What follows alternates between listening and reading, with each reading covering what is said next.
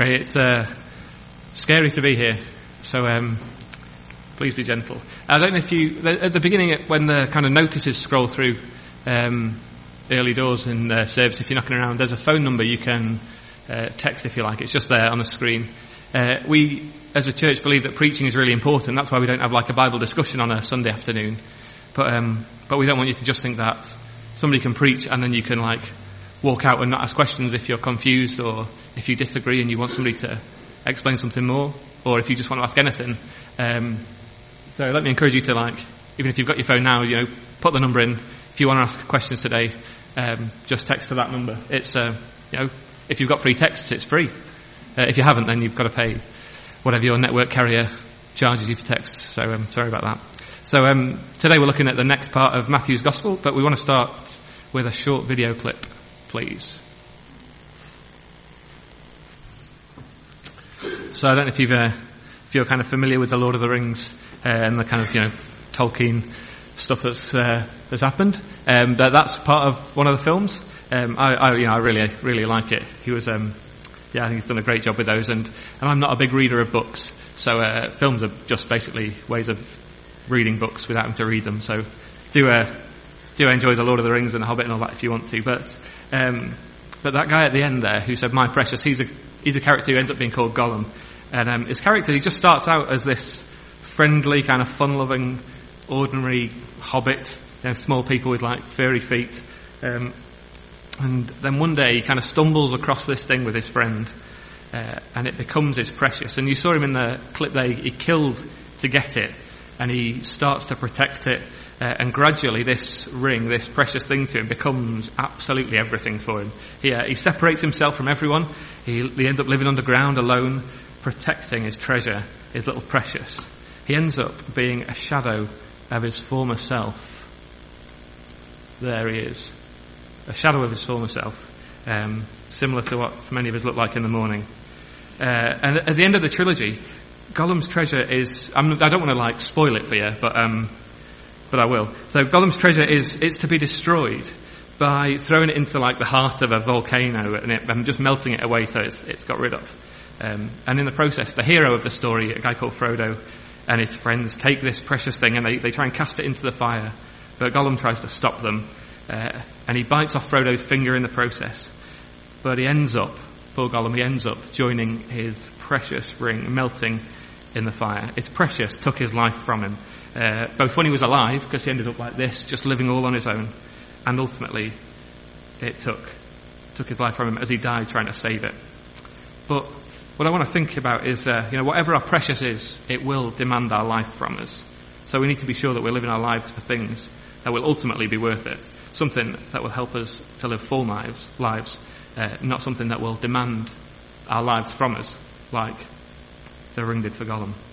As I kind of look out into the world, I don't know if you'd agree with me, but I feel like I can see at times an underlying dissatisfaction in some people, both inside and outside the church. And in myself, to be honest with you, more often than not. I think as a culture we've got more stuff now than we have ever had in history, but we want more really now than at any time in history. Our desires are not being satisfied by like gathering up the belongings that we've got. But even though we kind of realise that as we get something and it doesn't satisfy us, we think, I'll just try and get some more, and that kind of cycle just perpetuates, and we end up with loads of stuff and not being very happy. Advertisers know this, don't they? Advertisers are like, they just love that because that means that they can create an atmosphere of desire kind of within us that makes us want to go out and buy new things that they're selling, because, you know, they're in the business of flogging you stuff that you most of the time don't need. Things like, you know, new clothes, you know, fashion's changed to make you buy those. You always need a new car if you watch the telly. You can move house because that's good for you. Which is awkward, isn't it? Because we're doing that shortly. You can get new furniture from DFS or other furniture places, gadgets, toys. You can get fancy food from M&S. Their adverts are brilliant. I always think that. But yeah, maybe that's an issue for me. And you can get loans off the telly, basically, can't you? You can get everything you want. And we can at times believe that a new something will bring us that happiness that we would really like. It'd be like having a new precious of our very own. But for some people, the like material things won't necessarily be the things that are effective. But it might be like other stuff that they're their heart desires. You know, it could be people to think that they've got a good family, or that they've got a good education, or that they have got real pride in their work. It might be the amount of money that they own. It might be that they get to go on really nice holidays. It might be their commitment to a particular sports team. It could be their commitment they have and the money they spend on their hobbies. It could be the hours they plow into their business interests. It could even be their pets. It could be their personal reputation. It could be sex. It could even be church ministry involvement. Some of these things might be the things that for you get your juices flowing. And some of those things are things and have been things that I've really desired. So what is it that excites us? What is it that motivates us? What causes us to get out of bed in the morning? Whatever that is, that could be what we love most. And some of those things can become our precious. So think about what those things are for you in your life. You know, what are those really precious things, if you can? Think about the idea of that our precious things demand things from us. And think about what you might be willing to give up to protect and keep them. That's sort of by way of introduction. Let's pray, and then we'll read the next bit of the Sermon on the Mount. Father, we thank you for Jesus. We thank you that we can come here, that we can sit together, we can be people from all over the world. We can be people who otherwise would have nothing in common. But Father, we thank you for Jesus, who brings us together, who gives us a new life, who gives us real joy, who creates us into a family of misfits. Father, we thank you that you love us and you want us to be more like him, so that we can bring you more glory and be people who live more and more full, real lives. I pray that you'd help us to understand some of that today and help us to become people who want to be more like Jesus. Amen. If you've got one of the church Bibles, we're going to read the next bit of the Sermon on the Mount. It's from chapter 6 and it is on page probably 971. It's right at the top of the page in the one I've got. So it could be just on the next page if you've got, depending on which version you've got. So we're going to read from chapter 6, verses 19 to 22. So I'll just give you a second to find that. Okay.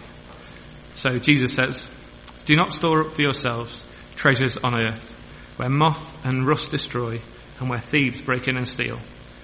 But store up for yourselves treasures in heaven, where moth and rust do not destroy, and where thieves do not break in and steal. For where your treasure is, there your heart will be also. The eye is the lamp of the body. If your eyes are good, your whole body will be full of light. But if your eyes are bad, your whole body will be full of darkness. If then the light within you is darkness, how great is that darkness? No one can serve two masters. Either he will hate one and love the other, or he will be devoted to one and despise the other. You cannot serve both God and money." Great, so that's our section for today. If you're regularly here with us, you'll know that we're on a journey through the Sermon on the Mount. It's a really, really famous section of the Bible, and it's kind of Jesus' core teaching. It's Jesus' real message of what he wants his kingdom to be like. So in this section of the Sermon on the Mount, Jesus moves on from the previous section, because that's kind of what you do when you're moving on. You move on from what's gone before. And we've been in there for the last few weeks, and Jesus, in the last few weeks, as we've been listening to these sermons, Jesus has been concerned more with the personal and private lives of his followers. So the last couple of weeks we've been looking at the idea of giving, fasting, and praying, and those are things that Jesus expects his followers, his disciples, to be up to in private. They're things he wants us to be doing when we're on our own, when no one can see. So we've talked about that a fair bit over the last few weeks. This bit, I think, is a little different, and Jesus moves on here to give us some direction of how he expects his followers to be people who live in the real world, whilst being observed and seen by normal people. Not that he's trying to help us with things to impress people, but Jesus just knows what it is like to live a normal life. Because he experienced a normal life like you and me. He experienced life with people who loved him, people who hated him, people who wanted stuff from him, people whom he intrigued, people who wanted to hide from him, and people who wanted to get on by befriending him. I think that's a fairly normal life for a lot of us. And we fall into those categories with other people that we know. Jesus knows what it is to live a normal human life. And sometimes I think it's quite easy for us to forget that. And Jesus wants us to know that he's walked in our shoes, so he knows how it feels. Well, maybe slightly more like my shoes than your shoes, but depends what you wear. He wants us to know how that. He wants us to know that he knows how that feels. He also does not want his followers to be isolated, people and like hiding from the rest of society. I don't think that Jesus ever wanted any of his followers to be hermits or recluses and like end up like Gollum did, as we saw a minute ago.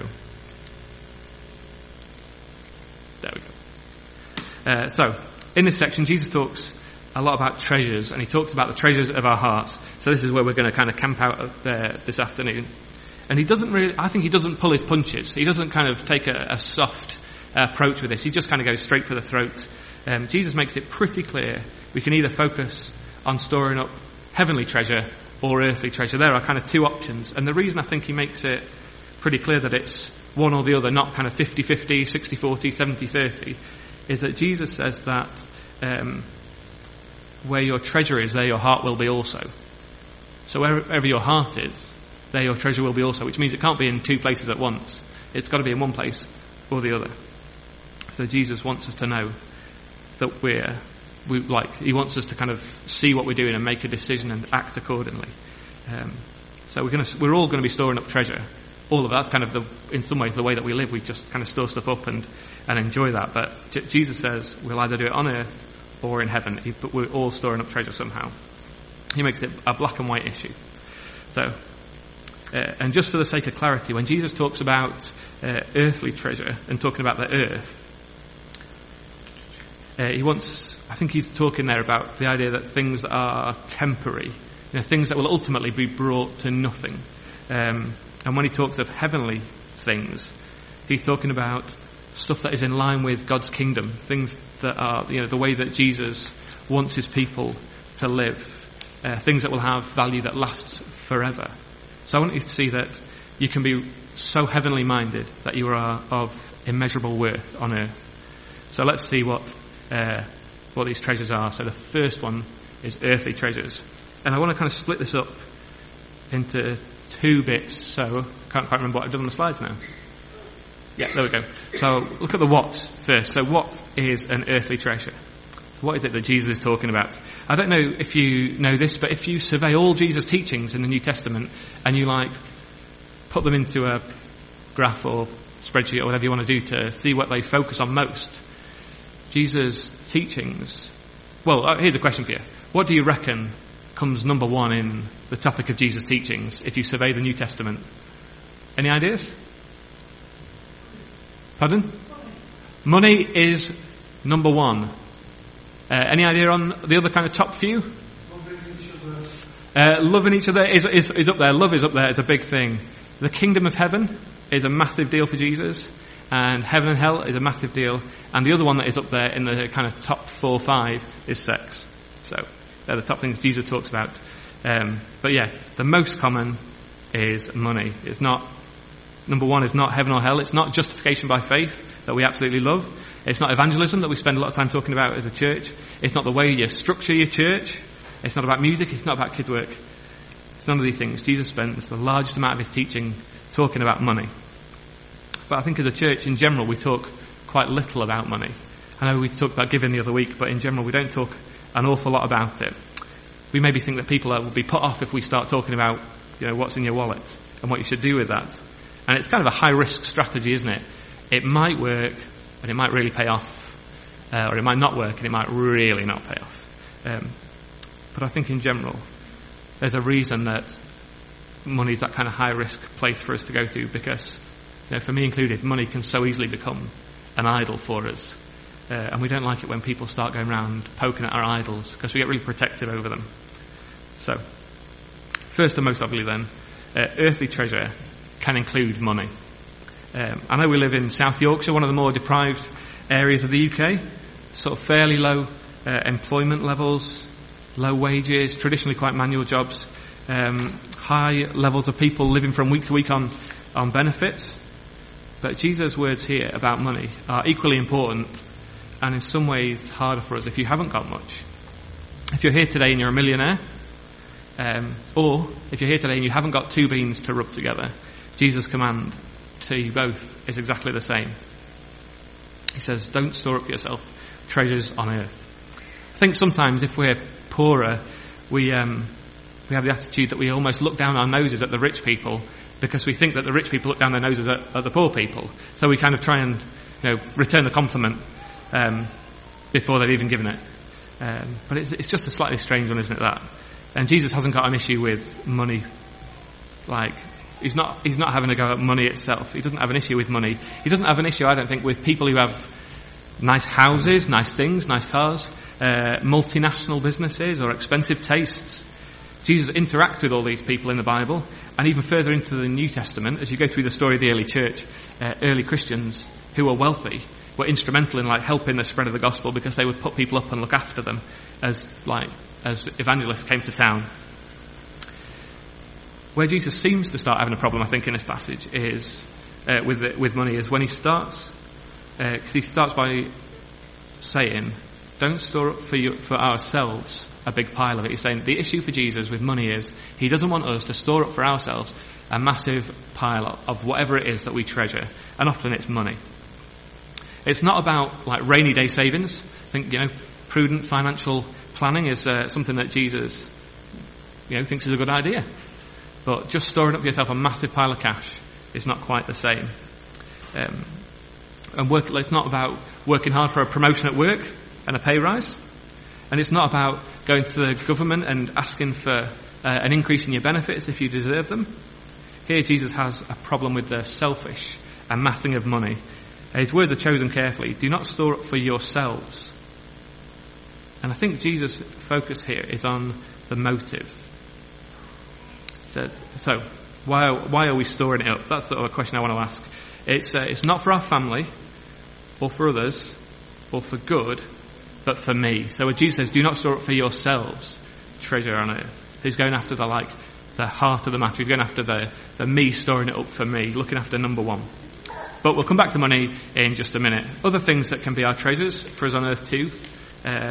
What else have we got? Culturally, we place a lot of value on our families, and we can want them to be really perfect and not show any sign that we struggle or so we suffer on our own if that's the case. This can be a way of treasuring our reputation even too highly, that we put on a show for others so we can always say that we're fine. And we never struggle with things. But that's only something that we do for ourselves because Jesus values truth and honesty and open relationships. We can treasure work above all things. You know, we can even sacrifice our family at the expense of our work. The demand more and more, we just need to, we kind of think we can justify wanting to work more and earn more by saying, you know, I'll be able to save more, or I'll be more satisfied by the promotion, or the money could be really useful. I could, you know, help like family and friends, or I could even increase my giving to church. But for others, it could be things that we treasure. It could be our hobbies that demand more and more of our time and money. Some of you know that I've at times been really quite like keen on doing archery, and if I was to tell you the cost of archery equipment, you would not genuinely believe it.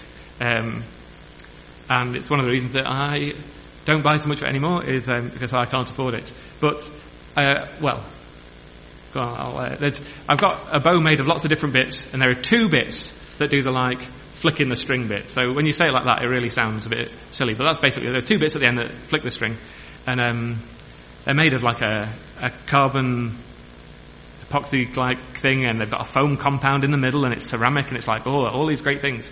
But when you pick them up, they're like this big, and I put them in a little like cloth sleeve to keep them safe. And I think when I bought them, they cost something like £460. I wasn't married at that point. But, you know, our belongings can be our treasures, can't they? To be honest with you, the rest of it cost plenty anyway. So that's bad advice, isn't it, if you're saying that on tape, because people will then listen to it online and think, I know what to steal now if I can break in. But yeah, there we go.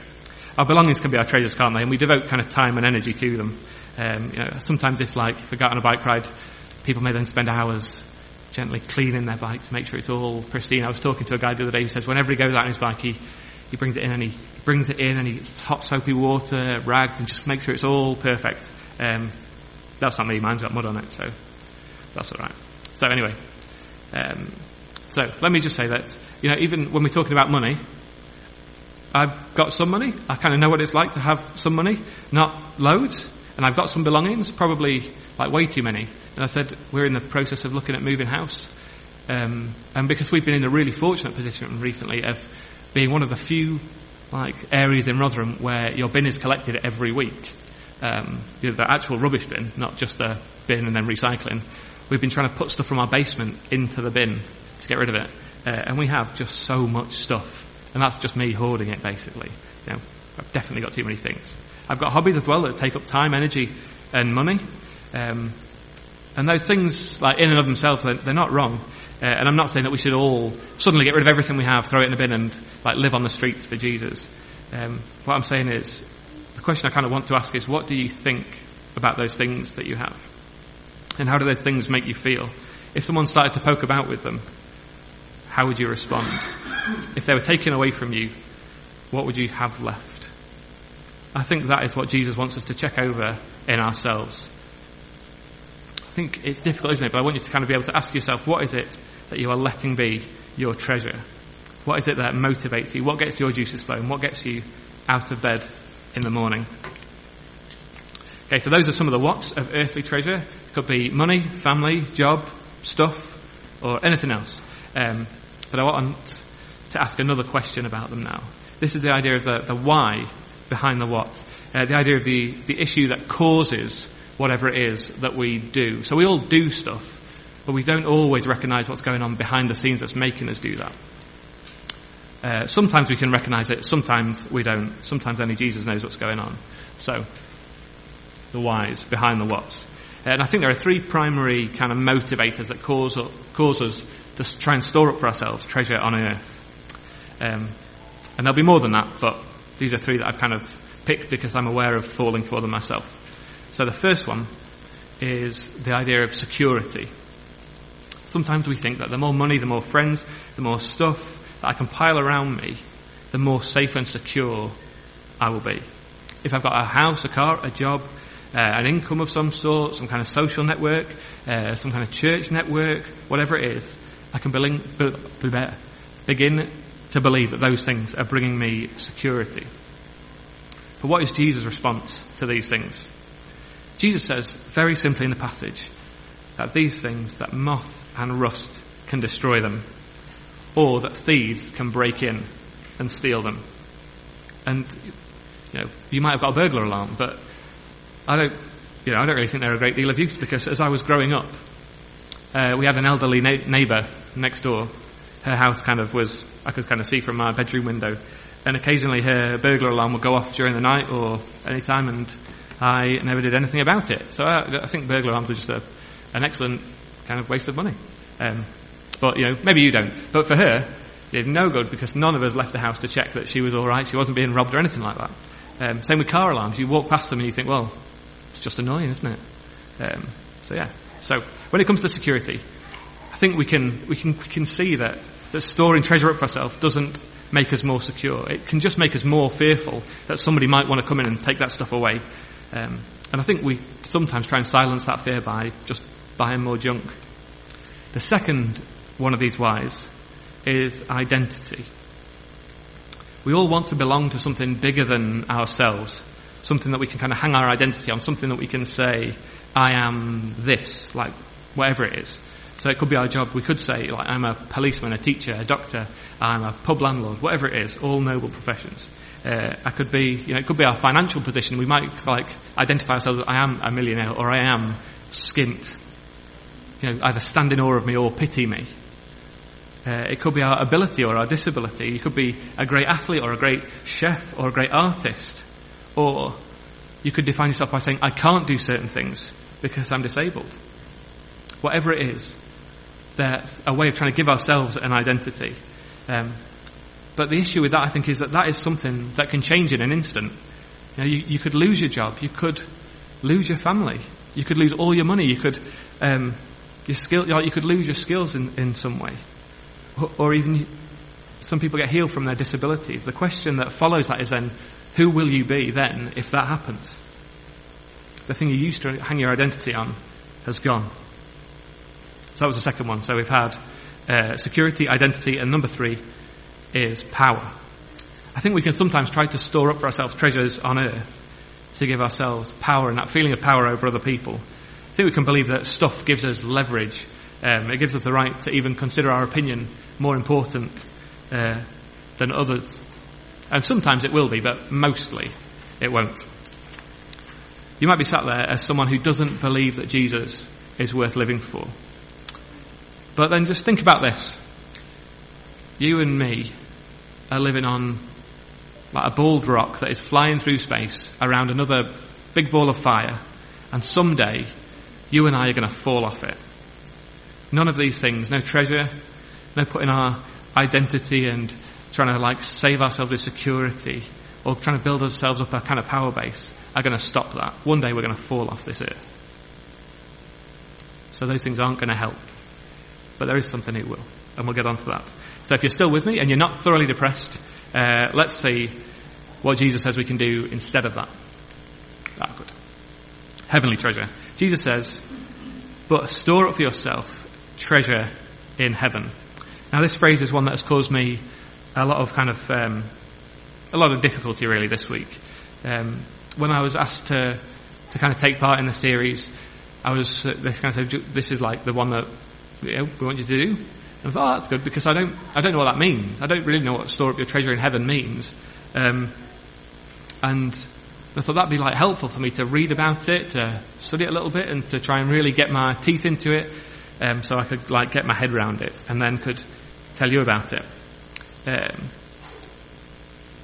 Unfortunately for me, and for you, a lot of the commentaries didn't really give me a very clear answer. We met earlier in the week with a couple of people to ask, and they asked me this question directly: what are treasures in heaven? And I sort of mumbled a little bit. So hopefully we'll find out now what Jesus is really talking about when he says, store up for yourselves treasures in heaven. So firstly, the thing we can say about them is that Jesus says that treasures in heaven are incorruptible. Jesus says heaven is a safe place where thieves don't break in and steal, where rust and moth won't destroy stuff. This means that whatever treasure we can lay up in heaven, we know that we'll be able to enjoy it.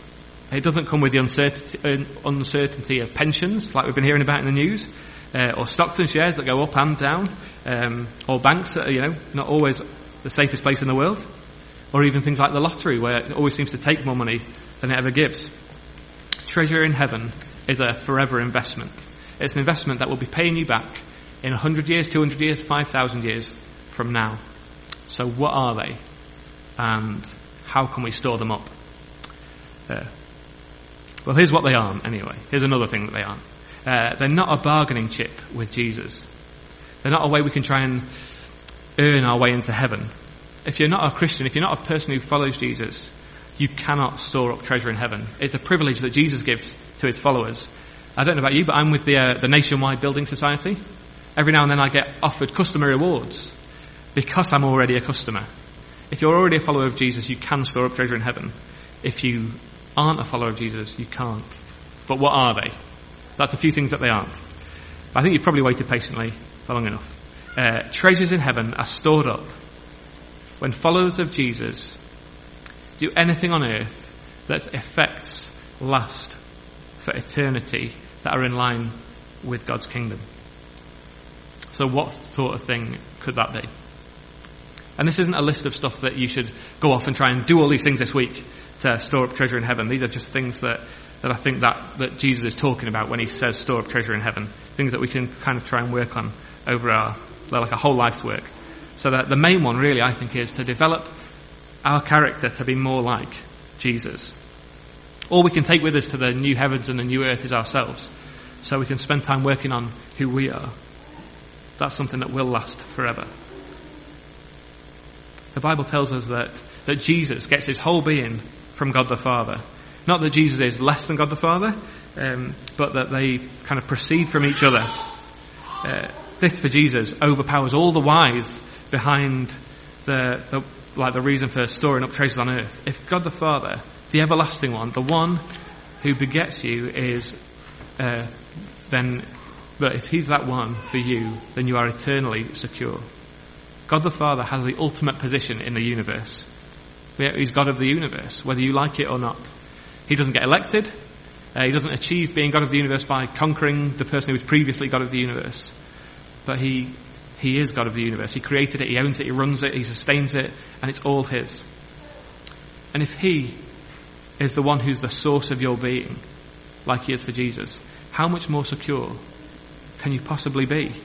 You know, the banks can collapse, your landlord can kick you out of your house.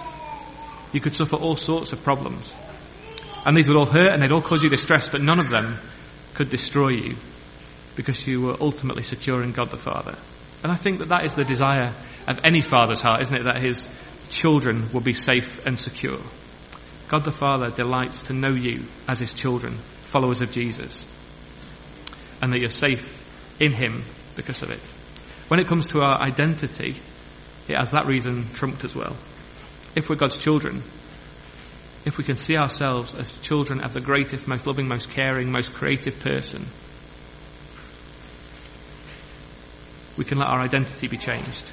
It can become, and I can say, I am a child of God.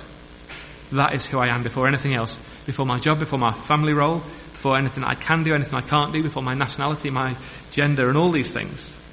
But why is that important for us? It's important for us because all those things can be taken away from us by circumstance and misfortune, but God can't be taken away from us. So thirdly, in becoming more like Jesus in our character, we receive more power than we could ever imagine. Storing up treasure to gain power has nothing on the power of God. The Bible promises us the power of the Holy Spirit if we're God's children, the followers of Jesus. This is the power that raised Jesus from the dead. It's the power that turns us from being spiritually dead and blind to being spiritually alive and seeing with Jesus. God also gives gifts to his people to be able to do what he wants in this world. This is the power of God at work in our lives. So storing up treasure in heaven is the greatest life that we could ever imagine. And I don't think it stops there either, from just becoming more like Jesus. But we will also increase in faith, in hope, and in love. The Bible says that those things are things that last forever as well. And nothing really but good can come from those things. So they must be things that Jesus is pleased with. We can grow in our understanding and knowledge of Jesus, because we'll be with him forever, so knowing who he is will be a pretty good thing. We'll increase in actively being involved with Jesus and his work in the world here and now. We'll be trying to introduce people to Jesus by action and by prayer, so that they too might become a follower of Jesus and store up for themselves treasure in heaven. We can be freed from the overpowering love of money, you know, whether we're filthy rich or completely skint, to use our resources for Jesus' work, given to the work of the church, to people who are seeking to share Jesus with people in other places, to aid work showing people that Jesus' kingdom is a place where the broken are made whole, where the unloved find love and where the lost are found, where the blind can receive sight, and where all are welcomed because they're the best, welcome to become the best they can be. These are activities that are temporary. They'll only be going on while we're on earth. But there are ways that we can use our time and our resources that have eternal consequences, that will be storing up treasure in heaven. Louise read to us from a passage in Mark with the rich young ruler. And he's a clear example of a guy who stored up treasure on earth. When Jesus told him that he couldn't get eternal life if he loved his possessions more than God by challenging him to go and give it all up, give his precious away, he went away from Jesus sad. His wealth was more important to him than God. His wealth had literally become his God to him. So this is a question that I kind of want to finish with. Why bother getting on board with Jesus at all? I want you to think back to the beginning when we saw that picture of Gollum. And that idea that we have a precious that will ultimately demand our life from us. Whatever it is, it will want us to sacrifice to it or for it or both. Well, why should we get on board with Jesus? Will he not just become another precious to us, competing for our attention and our time? I don't think so. I think it's a bit different with Jesus. Firstly, Jesus frees us from the need to try and build for ourselves security, identity, and power. He gives them all to us in bucket loads. But more importantly, rather than just making Jesus our precious and making him the person that we live for, unlike with other things like money or job or anything that we make our precious otherwise, it will just sit there and we will do what we can for it and it will just sit there like a wooden or a stone idol. But if we make Jesus our precious, we can do that knowing that he has already made us his precious. If you remember, I said that your precious will ask you to die for it. And we're, as you know, fallen human beings, people who just live on earth, we're all in a position that we need a perfect man to die for us and take our place. Jesus makes us, he makes you and me his precious, and he says that I want to die for them. He's not forced into it, but he wants to die for us. When Jesus went to the cross, the Bible tells us that he went to the cross for the joy set before him. And that joy that was set before him was the idea that he would have the chance to free you and me from trying to secure ourselves, give ourselves identity and give ourselves power, but he then can go to the cross and he can give us those things. He can give us a full life and he can give us an eternal life with him. Jesus wants us to make him our precious, not because it will trap us and control us, but because it will free us into being the person that we could, like the best person that we could possibly be. And not only that, but like unlike other things that are, you know, solid and don't move, Jesus made us his precious first and died for us. So why get on board with Jesus? Jesus is the one who delights in us as we live for him. And he'll bring us safely into the new heavens and the new earth to live with him forever. No one else can offer us that, only Jesus. So let me encourage you, if you're not already, get on board with Jesus. And if you aren't storing up treasure in heaven, let me encourage you to start storing up treasure in heaven for your good and for Jesus' joy. Today's passage ends in the Sermon on the Mount by saying you can only serve one of two masters. You'll always be a servant or a slave. So let me encourage you to choose Jesus as your master. Not one who stands above you and beats you and tells you what to do, but one who dies for you. He's the one who we can call our master, who can free us into a full life, free us to be able to be the people that he really wants us to be, the people that will enjoy life now and forever. Hopefully that's helpful in understanding a bit more of what it means to store up treasure in heaven. I just want to suggest that we take like just a few moments in quiet, just thinking to ourselves, you know, what are the things that I really do live for? And so often, you know, we live for things that are really temporary. And just think, if somebody was going to come and take that away from me, what would be the thing that we would want to protect most? Jesus wants that to be him. And everything else will kind of organise itself around that. So we'll just take a minute or so to think about that, and then we'll respond by singing a final song together.